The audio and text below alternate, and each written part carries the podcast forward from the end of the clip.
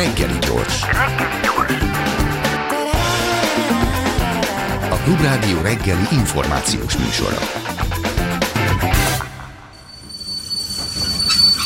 Reggeli személy. A reggeli személy pedig Kovács Imre szociológus, a Társadalomtudományi Kutatóközpont tudományos tanácsadója. Jó reggelt kívánok!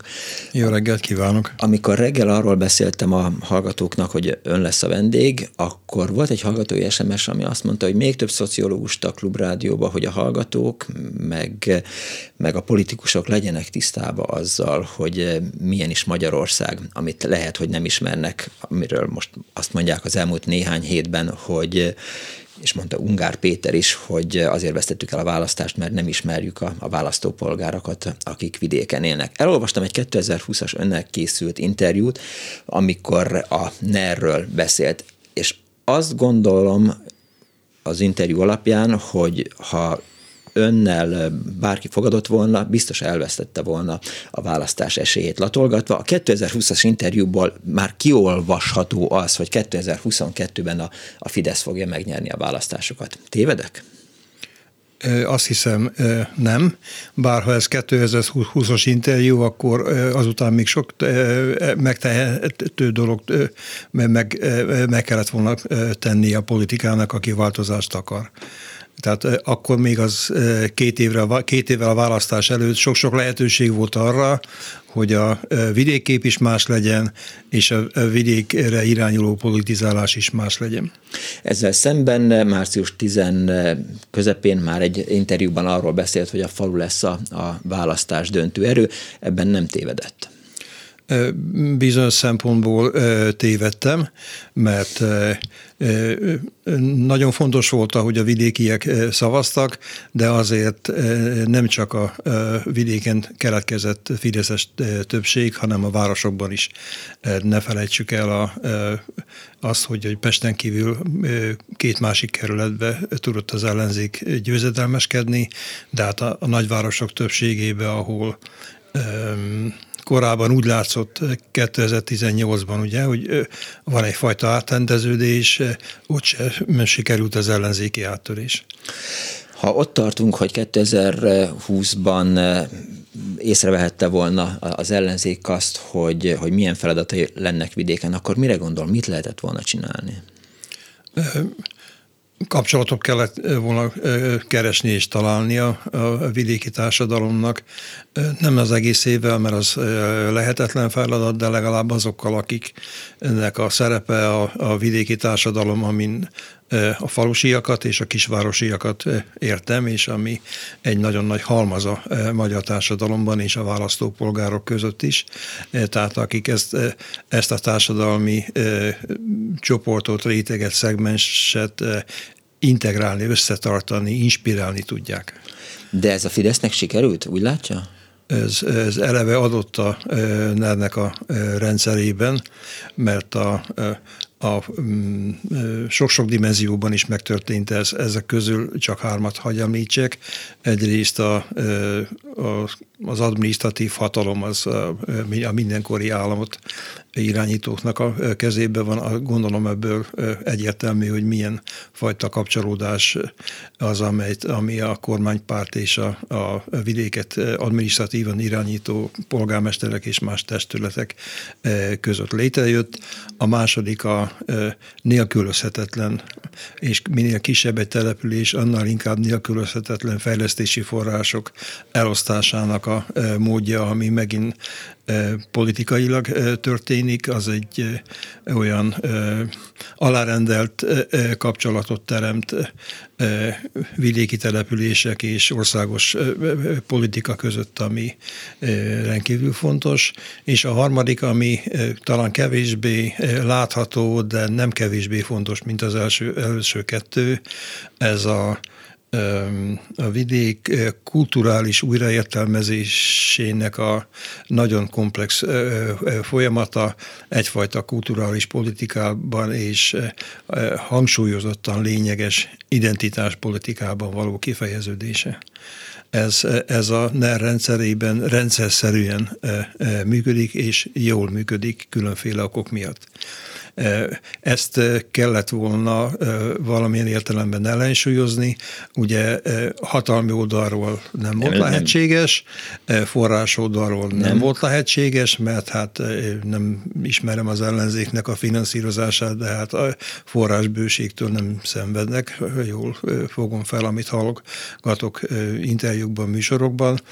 A harmadik szempontból viszont lett volna tenni valóban nem, nem könnyű azt megváltoztatni, ami, ami a vidéket uralja, hiszen kulturális értelemben és identitás átformálás vagy identitás megerősítés szempontjából is ugye az a terület, mióta ennek újfajta vonulatai vannak Magyarországon, új, újfajtán csak azt értve, hogy erre vannak olyan csoportok, amik koncentráltan odafigyelnek, ez abszolút mértékig a politikai értelemben vagy konzervatívok vagy, vagy jobboldali politika terénumához tartozik.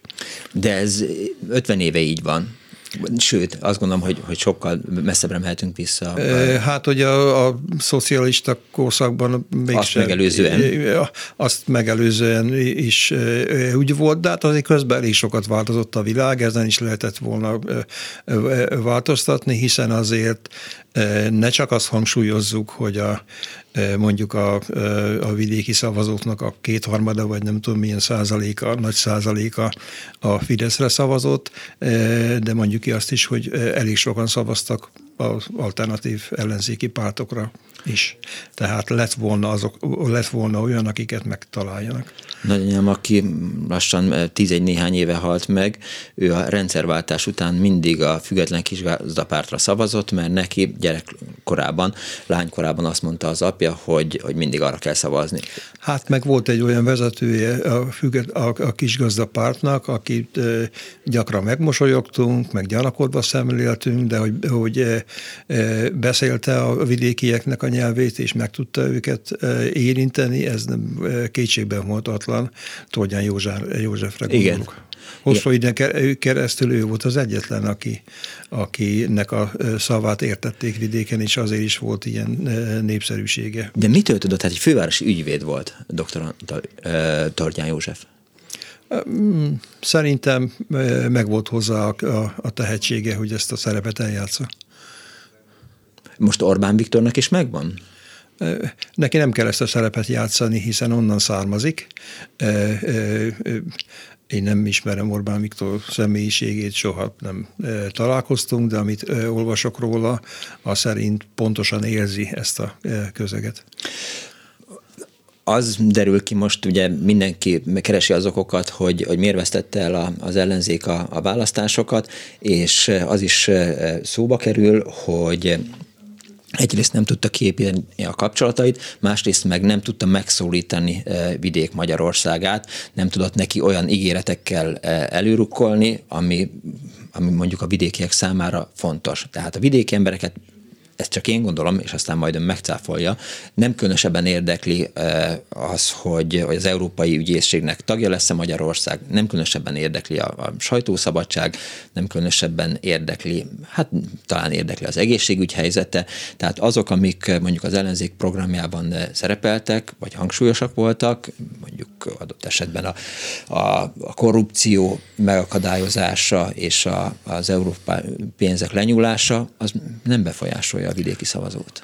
Hát a, a, a városi, így mondva, alsóbb társadalmi tömegeket sem biztos, hogy ez a, ezek a politikai jelszavak érdeklik elsősorban, hanem inkább olyasmik, amik közvetlenül a saját életükre vonatkoznak egyrészt, másrészt pedig lehet, hogy a, voltak olyan társadalmi csoportok, akiket a hogy mondjam, csak a, a konfliktusos esetekre irányuló kampány fogott meg, hiszen sokan gyanakodva szemlélik éppen ezeket a, az eseteket, amiről, amit felsorolt, de lehet, hogy érdekesebb lett volna az, hogy ha egy esetleges hatalomváltás esetén, hogy, hogy folytatódik az élet. Na most erről nem sikerült átütő érveket felsorakoztatni az ellenzéknek arra vonatkozóan, hogy választhatók minket, mert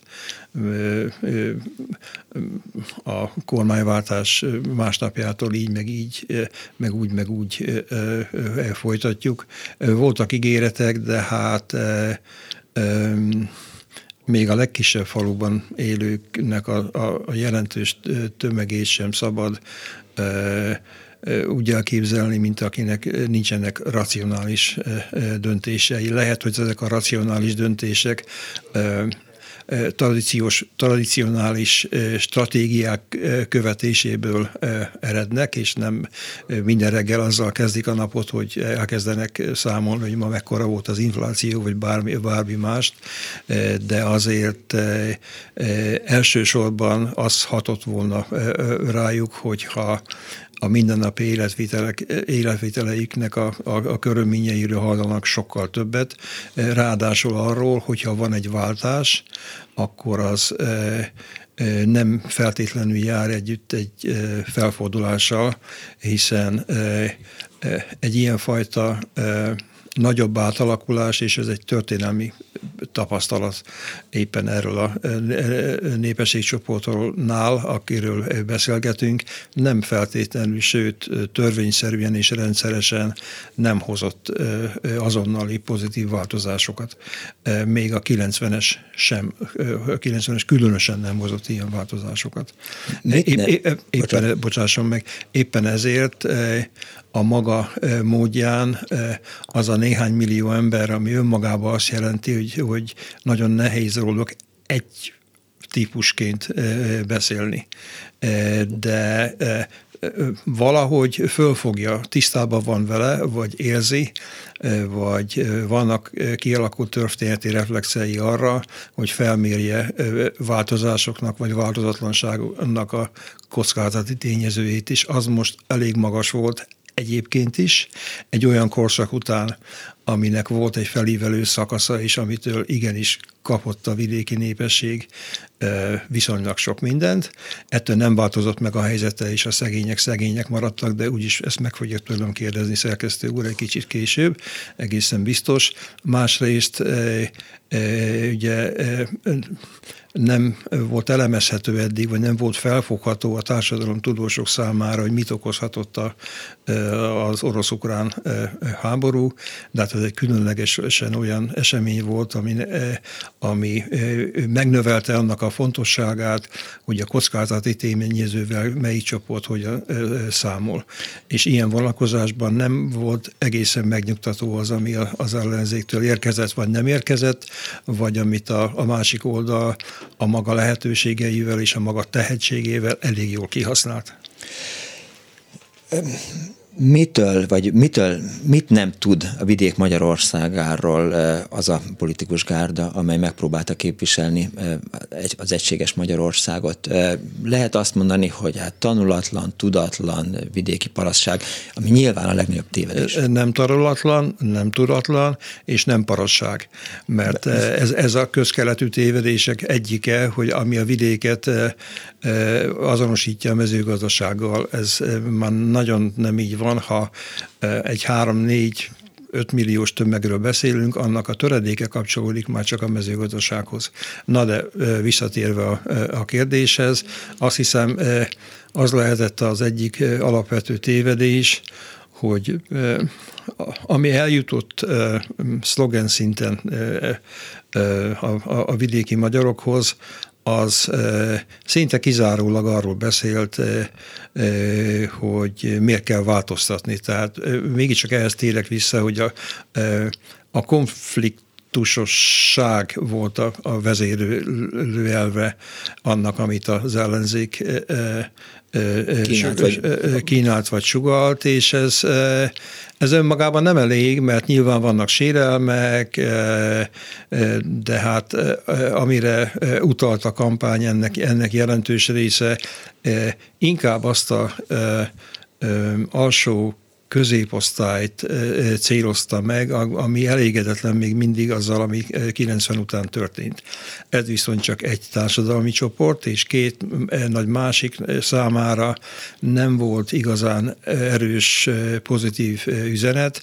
Az egyik ugye az a garnitúra, akik talán a legnagyobb társadalmi változást jelentik a, a, jelenkori magyar társadalomban, nevezetesen ugye a vidéki mm, Hát az egyszerűség kedvéért mondjuk azt, hogy elit sokkal szélesebb társadalmi csoportról van szó, mint amit elitnek szoktunk tartani, de a gazdaság életpotentátjai, az adminisztratív hatalmat a kezükbe tartók, és azok, akik a helyi kulturális életet ápolni, irányítani tudják, akik integrálják, akik befolyásolják, és akik kicsit képetes, kicsit valós értelemben a kezükbe tartják a vidéki társadalmat. Oda ugye éppen ellenük irányult azt hiszem az ellenzéki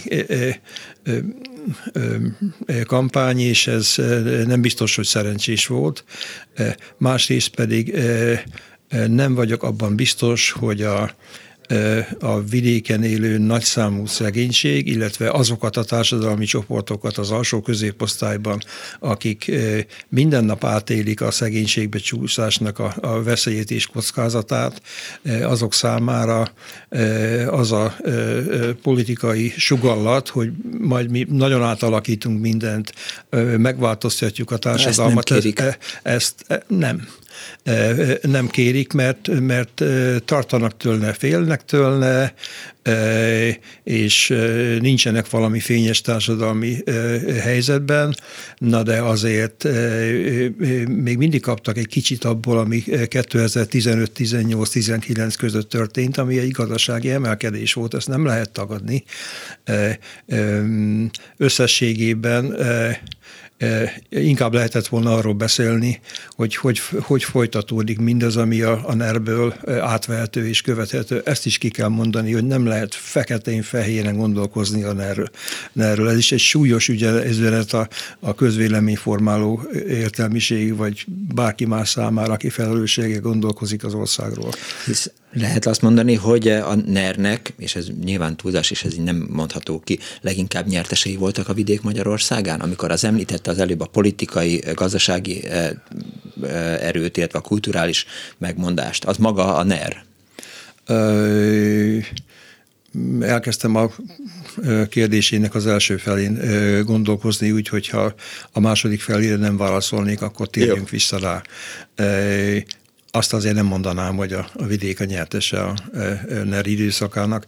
Egyrészt azért, mert a, ugye a források kétségtelenül odaáramlása, ez a, a NER korszaknak inkább az utolsó harmadában indult meg, és nem, nem korábban. Ugye egy válságos időszakban, vagy időszak után mm, a politika hagyományosan kevésbé foglalkozik azokkal, akik legalul vannak. E, első tétel, második tétel. Azért a vidéke is érvényes az, ami minden másra, és a számokkal, meg tanulmányokkal e, bizonyított, hogy a szociálpolitikai forrásokat azért elsősorban nem a szegények irányába áramoltatja a mai rendszer, hanem a középrétegek és a felső középosztály irányába, tehát ilyen szempontból se erőnyerő, ami, ami lent történt. Amit a NER csinált és elért, az az, hogy addig juttatott forrásokat a szegénységnek, ami azért vidéken koncentráltabban és láthatóbban van jelen, mint a nagyvárosokban, ahol onnan se hiányzik, de, de azért vidéken ez láthatóbb, hogy megtartsa őket a társadalomnak az alsó szegmensein. Ez, a szegmensek nem azt jelenti, hogy kevesen vannak, mert nagyon sokan. Azok, akik még egyszer, akiket szegénynek lehet tekinteni, vagy a szegénységtől veszélyeztetnek lehetett tekinteni. Az ő esetükben is mérhető volt egy fogyasztás növekedés, például 2015 után a közmunka, amit joggal lehet kritizálni, azért mégiscsak egy kicsivel több pénzt jutatott ezeknek a családoknak, mint a, a, a munkanélküli járadék és sorolhatnám még a, a, a tényeket, de ez csak azért volt, arra volt elég, hogy ott lehessen tartani őket a, a, a társadalomnak az alján úgy, hogy ebből ne legyen politikai probléma. De szándékosnak tartja? Soha nem deklarálta senki, így nem szerepel egyetlen politikai Na, programban sem. Hogy maradj szegény. De, de még nem is beszélt ki senki. Én nem találtam annak nyomát, hogy a, a fideszes politika sok közül bárki ezt így kibeszélte volna, de funkcionálisan ez így működik. És ha az elemzés alaposabban megvizsgálja ezt a rendszert, akkor ennek meg is van a racionális tartalma, hiszen 2010-ben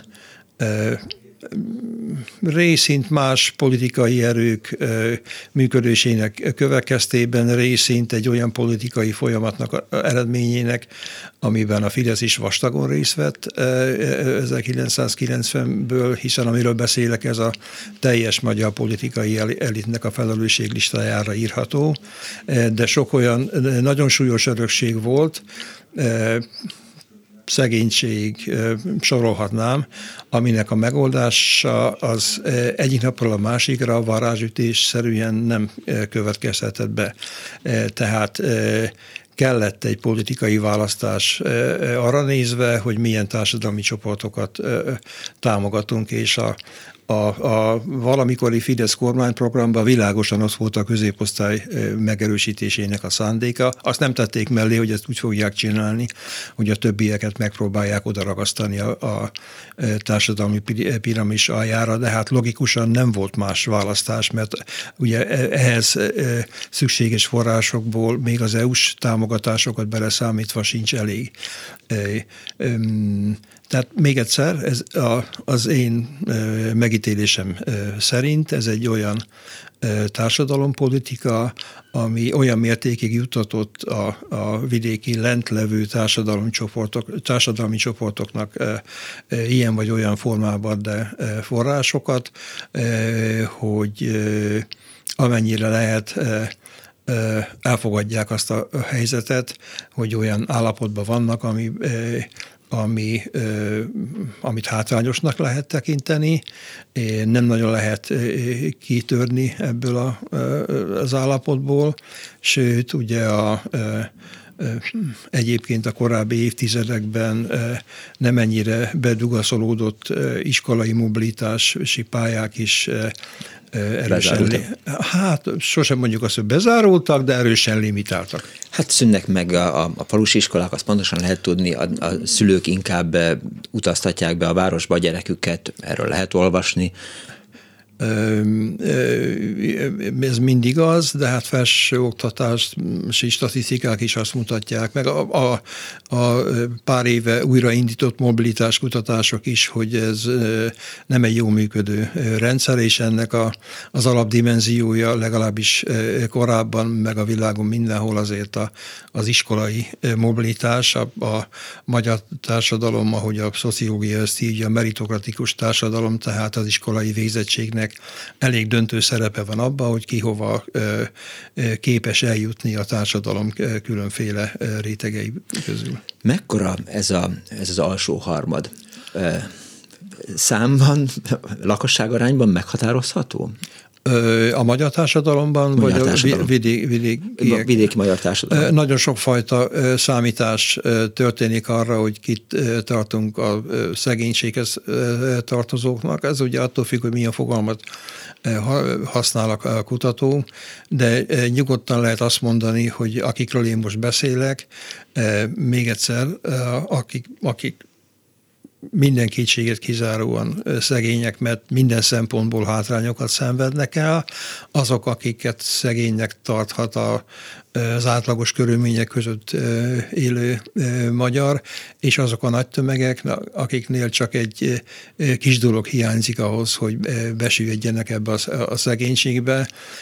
Én még minden olyan statisztika ellenére, ami a szegénység számát úgy regisztrálja, hogy sokkal kevesebb most, mint tíz évvel ezelőtt. Ez is igaz, de azért én még mindig azt gondolom, hogy ez legalább negyede, harmada a magyar társadalomnak. De az itt nagyon is, magas szám. Nagyon magas szám. Tehát nem a szegénységről beszélek, akik hallgatják a, a, az adást és jártasak a, a, a statisztikákba, akkor most megkérdezik, hogy ez szökes ellentétben áll azzal, amit a statisztika beszél a, a szegénységnek a változtatásáról. Nem. Ugye egy egy, az anyagi életkörülményeknek a javulása az majdnem minden szinten érezhető volt, ez is igaz, ugyanakkor az is, hogy ettől a társadalmi helyzetük nem változott. Ugye az egész magyar társadalom profitált abból 2015-19 között, hogy nem volt infláció, nőttek a, nőtt a vásárló, nőtt, nőtt a fogyasztás, na de a teljes társadalom emelkedett valamelyest, és azok, akik ennek a társadalomnak az aljára születtek, szorultak, és valószínűleg ott is ragadnak, minden életkörülményeiket érintő javulás ellenére azért még mindig ennek a társadalomnak az alján vannak. Magyarországon, aki szegény, az, az, az is marad, és hát ahogy a klasszikus mondta, hogy mindenki annyi, amennyie van. E, igen, ez, ez így van. Vannak kitörési lehetőségek a szegénységből is, csak ezek nem, nem institucionalizálódtak, ezek inkább egyediek, mint a, a tömegekre jellemző lehetőségek. Megszólítható ez a társadalmi réteg a politika által? Mindenféleképpen, de lehet, hogy ehhez nem e, megfelelő, vagy nem e, jó e, egyedül a, a, az elmúlt 200 évnek a logikáját alkalmazni, ami valamilyen értelemben az osztályharcos logika volt arra számítva, hogy akiknek nincsenek láncaik, maradjunk megint csak a klasszikusoknál, ugye azok fordulhatnak ilyen vagy olyan módon szembe a fennálló hatalommal. Ez ez nem biztos, hogy működik, vagy működött most is itt Magyarországon, mert számukra e, ezek a felfordulások nem hozták ezt a változást. Akiknek az életében ilyen történt, ugye ez 90 volt, utána gyors ütemben és legelőször is látványosan éppen vidéken romlottak az életviszonyok, ahol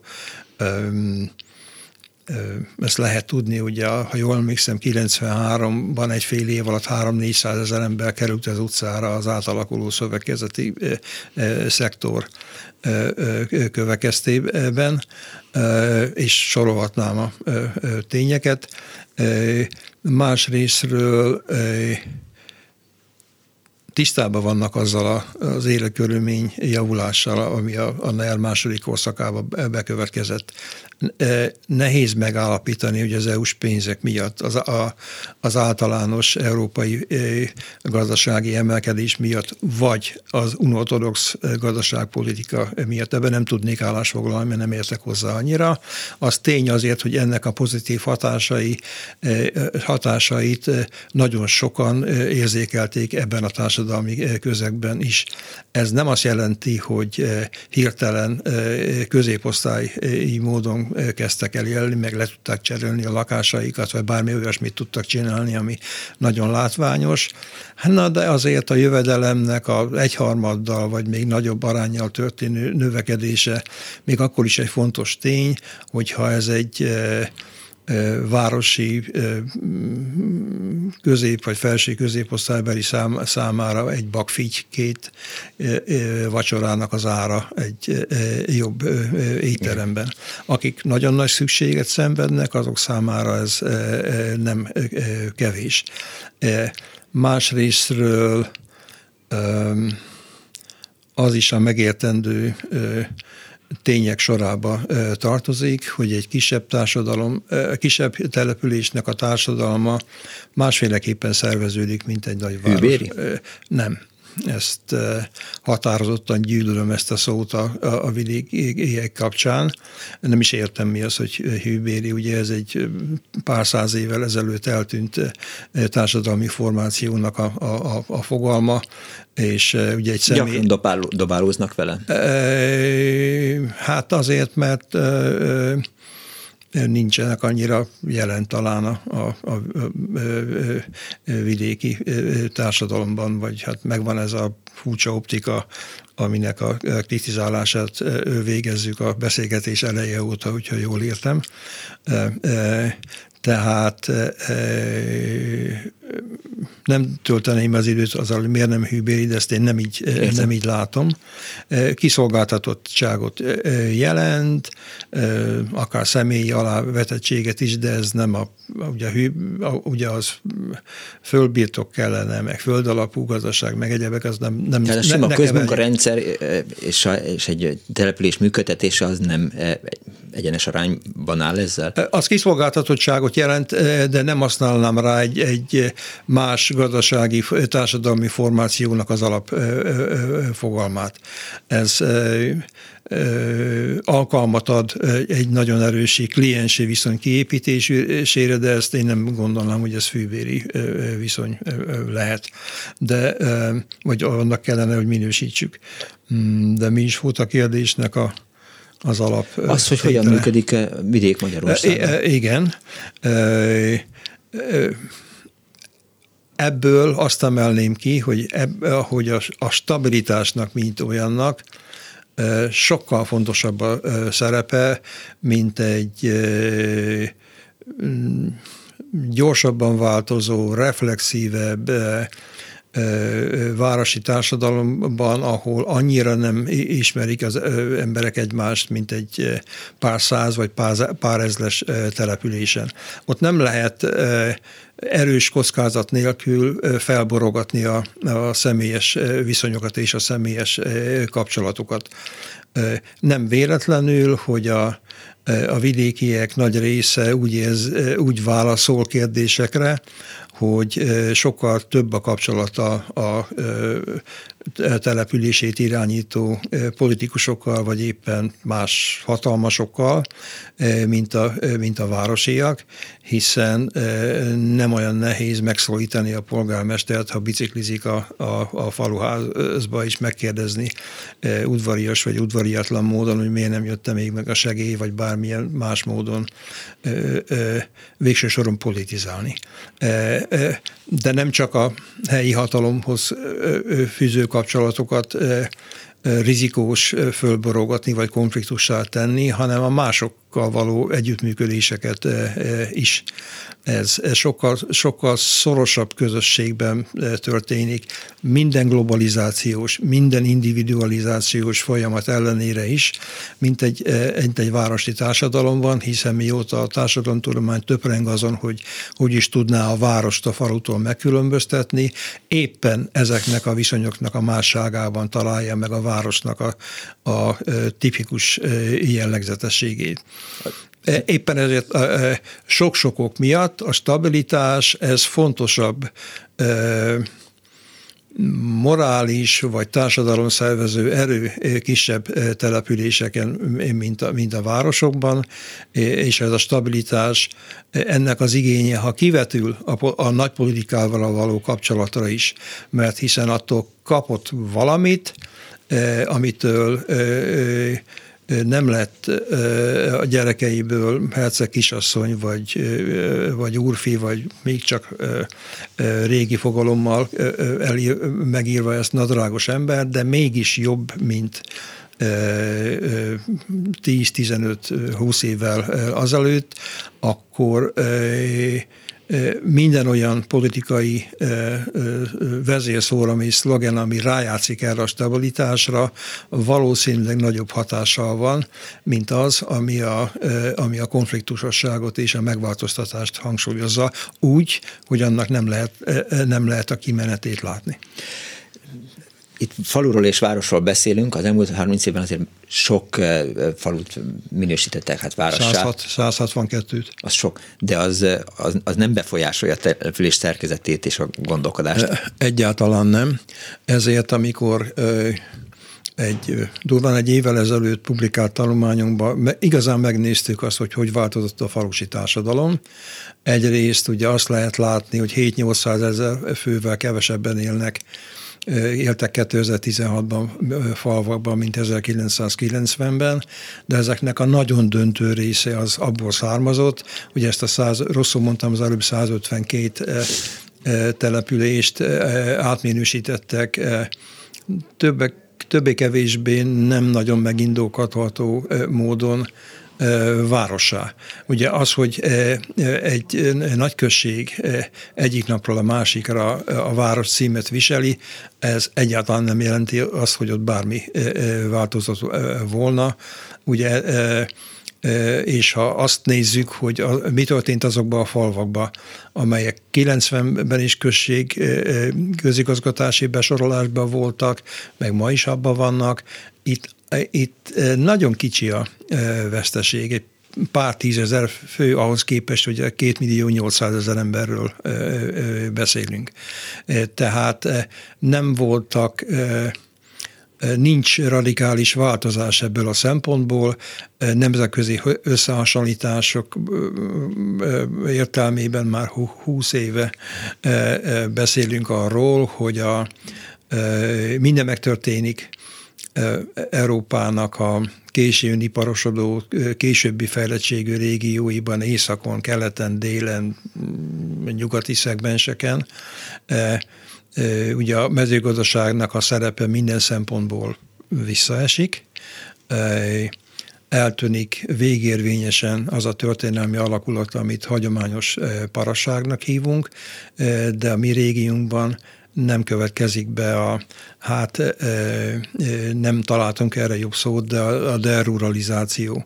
Tehát nem csökken ugrásszerűen a vidéki lakosságnak a, az aránya. Van csökkenés a kicsi falvakban, ugye ez jut el a sajtóba, ez jut el a médiába, és ezt a kihaló nagyon falva. szegény, kihaló, előregedő faluképet, ami nem igazságtalan, de egyoldalú mert a vidéken is vannak sikertörténetek bőven, kisfalvakban és különösen a kisvárosokban, de ez, ez befolyásolja a, a közvélemény vidéképét, ami hát ha ugye ha csak a két millió 800 ezer községben élőkre gondolok, de ha még ehhez hozzáveszünk a, a kisvárosi tömegeket is, ez önmagában nem lehet e, ugyanazzal a helyzettel, tehát a, a tragikus állapotokkal jellemezni, ez egy nagyon komplex valami. Ugye a, a társadalomtudomány is, meg azok, akik a közvéleményre hatással vannak, vagy akik változást akarnak, azok a politikusok is többé-kevésbé joggal hívják fel a figyelmet ezekre a falusi állapotokba, de szeretném azt üzenni a, a műsor hallgatóinak is, hogy ez egy egyoldalú kép. Mint az is egyoldalú lenne, hogyha a vidéki életnek a harmonikusságát, az idillikusságát fogadnánk el. Ez is valahol az igazsághoz hozzátartozik, de nem, nincsenek kizáró igazságok vidék kapcsán sem, meg más társadalmi jelenségek kapcsán sem. A Magyar Falu program mit változtatott ezen? Elég sokat, nem azt, amit a pro vagy kontra, nem feltétlenül azt, amit a, a pro vagy kontra politika erről mond. Mert a, ugye úgymond a kormányoldal nyilván ezt egy sikerpropagandaként vezeti fel. Nem is egészen alaptalanul, mert azért elég nagy pénzek áramolnak a vidékre. Az, hogy ennek hatalom megtartása a célja, vagy az teljesen mindegy. A pénz az csak ott van, ott van menjen, ott használja, használják valamire. Ugye ezt azért lehet kritizálni, mert sok pénz megy el, de az esetek többségében projektek formájában, és ennek a felhasználása rendkívül hatékonytalan. Ha, ha nem foglalkozunk a korrupció jellegű pénzosztással. Van ilyen, de és eleme is a rendszernek, de most tekintsünk el ettől. A nem ilyen módon leosztott pénzek arra fordítása, amire a projektek ki van írva, és rendkívül hatékony talan 100 forint összegből kevesebb, mint a felét használják arra, amire kell. A többit a, a, a bürokratikus, az ellenőrző adminisztratív igények kielégítésére kell felhasználni. Ne menjünk bele az elemzésbe, hogy mi, miért egyelőre csak rögzítsük a, a tényt. tényt. Másrésztről sok mindenre föl lehet használni ezt a pénzt, és ennek sok felhasználható területe is van, de ezek között részint az EU-s támogatás politikák filozófiája miatt, részint a a magyarországi hatalmi viszonyok miatt viszonylag kevés a, a, a, szociális irányultsága. Tehát bármilyen nagy összeg van a Magyar Falu programban, és remélhetőleg lesz is, és legyen is, abból nem biztos, hogy közvetlen társadalmi változások vagy indulnak, vagy, vagy javulnak az élet körülmények. Sokkal inkább költik ezt el olyan beruházásokra, amelyek persze javítják a vidéki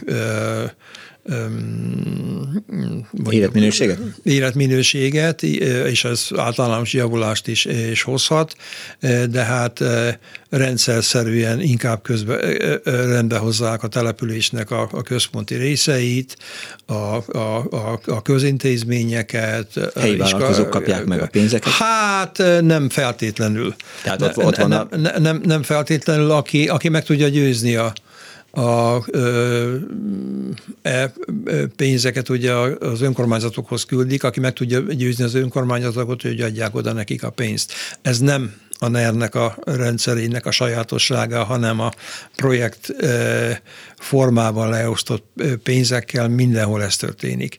A, se szegénységgel, se nem demokratikus berendezkedéssel nem gyanúsítható Finnországban nagy vita van arról, hogy miféle demokrácia az, hogyha egy, egy, multi vállalat, vagy egy nagy vállalat, építő vállalat lobbizása befolyásolhatja a, a választott demokrácia legfontosabb eszközét kis településen, ugye ez a választott képviselőtestület, ami nem saját racionalitása alapján dönt, hanem ugye a, a nagy mamut cégek lobbizási technikájának a következtében. Hol van a demokrácia, kérdezik a finnek. Hát ha ott ez így működik, akkor nálunk ez még élesebben jelenkezhet az ilyen kicsit látványberuházásoknak a megvalósulása, ami ha falvak egy részében nem is csinál semmit, mert olyan állapotokban vannak, de azért a kisvárosoknak a,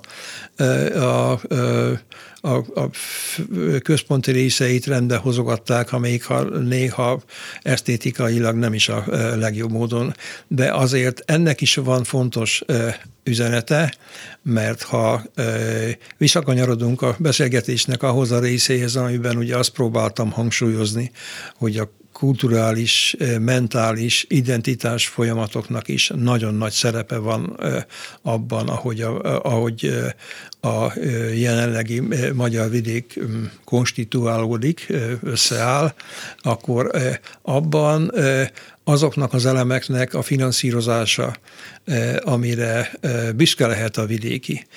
Tehát egyszerű dolgokra gondolok, nekünk is van olyan szülöttünk, akiből világhírű sportoló lett, vagy operaénekes, vagy bárki más. Itt is vannak olyan ételek, amit meg lehet mutatni a számtalan ezzel foglalkozó televíziós műsor egyikében. Vannak olyan épületeink, törökkori templomrom, vagy bármi ilyesmi, ami, ami a büszkeségünk alapja lehet. Ezek nagyon fontos dolgok a vidéken élők számára, akik pontosan érzik, hogy a közvélemény másodrangúnak tekinti őket, legalábbis kulturális értelemben, és, és azt is egyre inkább elégetetlenek ezzel a szereppel, pláne úgy, hogy megteremtődött az a társadalmi csoport, amire szintén utaltunk a beszélgetésbe, ami felhalmozott olyan anyagi és kulturális tőkéket, és megmutatkozik bármilyen társadalmi elemzésben a szerepe, hogy nem rosszabbak a kulturális mutatói és tőkéi, mint a nagyvárosi megfelelőknek, és hangot is tud adni annak, vagy megerősíti azt a érzést, hogy egyrészt fölfogják a vidékiek ezt a fajta szerepet, ami, mhm. ami, ami igazságtalan és politikailag nagyon ostoba. Másrésztről azért ostoba, mert a velük való szövetség nélkül semmilyen változtatás nem, nem következhet be, és, és elégedetlennek ezzel a szereppel. Mert ugye van egy fű alatt terjedő, mormogó nagyváros és, és kulturális elit ellenesség a magyar vidéken is. Ez még eddig nem manifestálódott, de azért megtörténhet akkor hogy lehet megszólítani ezt a réteget? Tehát mit tudnak csinálni a, a, az ellenzéki pártok? Nem tudnak ígérni semmit, hiszen forráshiányban szenvednek, egy, egy több évtizede, vagy, vagy egy évtizede berögzött rendszeren kellene változtatni, miközben ez a szavazótábor, az önszavaiból is kiderült, elsősorban a biztonságra szavaz, és semmiféle változást nem akar. Ez, ne, nem, ez nem, nem mondanám, hogy semmilyen változást nem akar. Olyan változásokat szívesen venne, aminek a a kockázata az nem akkora, mint egy teljes rendszer átalakítás. Nem tudom, mert nem vagyok politikus, nem véletlenül,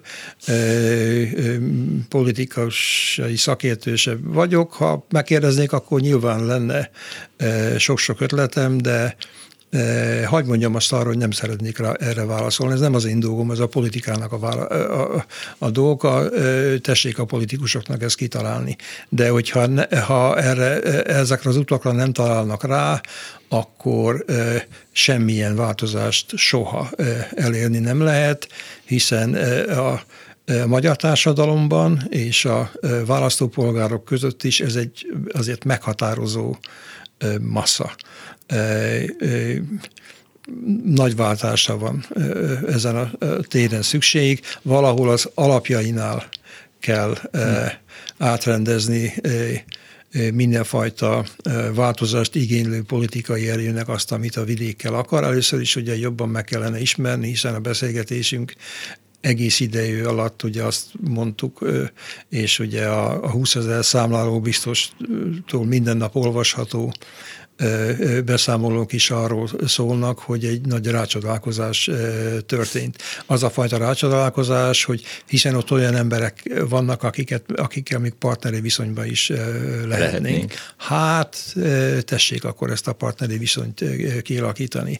Messziről, úgy beszélve, hogy nem értik meg, olyan, olyan egyáltalán vidékre szabott programokkal meg se jelenve, ha igen, akkor olyasmikkel, amik, amik inkább a konfliktusosságot hangsúlyozva ez most nem jött át, és nem kizárólag a, a háborús helyzet miatt nem jött át. Másfél percünk van, vagy összesen egy, csak azt akartam megkérdezni, hogy mennyire játszott ebben szerepet a, a, a média. Hát amikor arról beszélünk, hogy nem tudatlanok, nem tájékozatlanok az emberek, azért Kossuth Rádiót és m hallgatva nem ismerik pontosan azt, hogy mit akart az ellenzék. Ö, ennek a jelentőségét tagadni nagyon nagy butaság lenne, de azért ezzel azt állíthatjuk, hogy az ellenzéki program az készen állt arra, hogy ezt a szakadékot az ellenzéki politizálás és a vidékiek között átidalja, és mindent megtett, csak éppen a média, média monopólium nem tette lehetővé ennek az eljutatását a vidékieknek. Néhány kollégám szintén elment számláló biztosnak, nagyon büszke is vagyok rájuk, és tőlük azt hallottam, hogy különféle falvakban járva azért láttak ellenzéki szóróanyagokat. Tehát nem teljesen igaz az a kép, hogy semmi nem jutott el a vidékieknek, csak éppen most másféleképpen döntöttek, mint ahogy a városiaknak egy nagyon nagy része is így döntött. Nem kellene a a, a, az újabb Fideszes kétharmadot csak a vidékiek nyakába vanni. Ez nagyon igazság dolog lenne, és reprodukálná azt a képet a politikában és a médiában is, aminek az igazságtalanságáról próbáltam most is majdnem egy órát beszélni. Nagyon szépen köszönöm. Kovács Imre szociológus, a Társadalomtudományi Kutatóközpont tudományos tanácsadója volt a reggeli személy. Köszönöm szépen, eljött hozzánk. A mai műsor szerkesztője Korpás Krisztina volt, létrehozásában segítségemre volt Dobos Krisztina, Herskovics Eszter, Bencsik Gyula és Lantai Miklós. Én Pálinkás Szűcs Robert voltam, péntek reggel találkozunk. Give peace a chance, Putyin, rohagy meg, véhalás. Sajnos lejárt az időnk, úgyhogy szívesen hallgatnánk még, de, de... Nem kell, nincs értelme ennek a beszélgetésnek. Ó, mi nem így Nem csak ennek, egyiknek sem elhangzik a klubrádióban. Köszönöm szépen.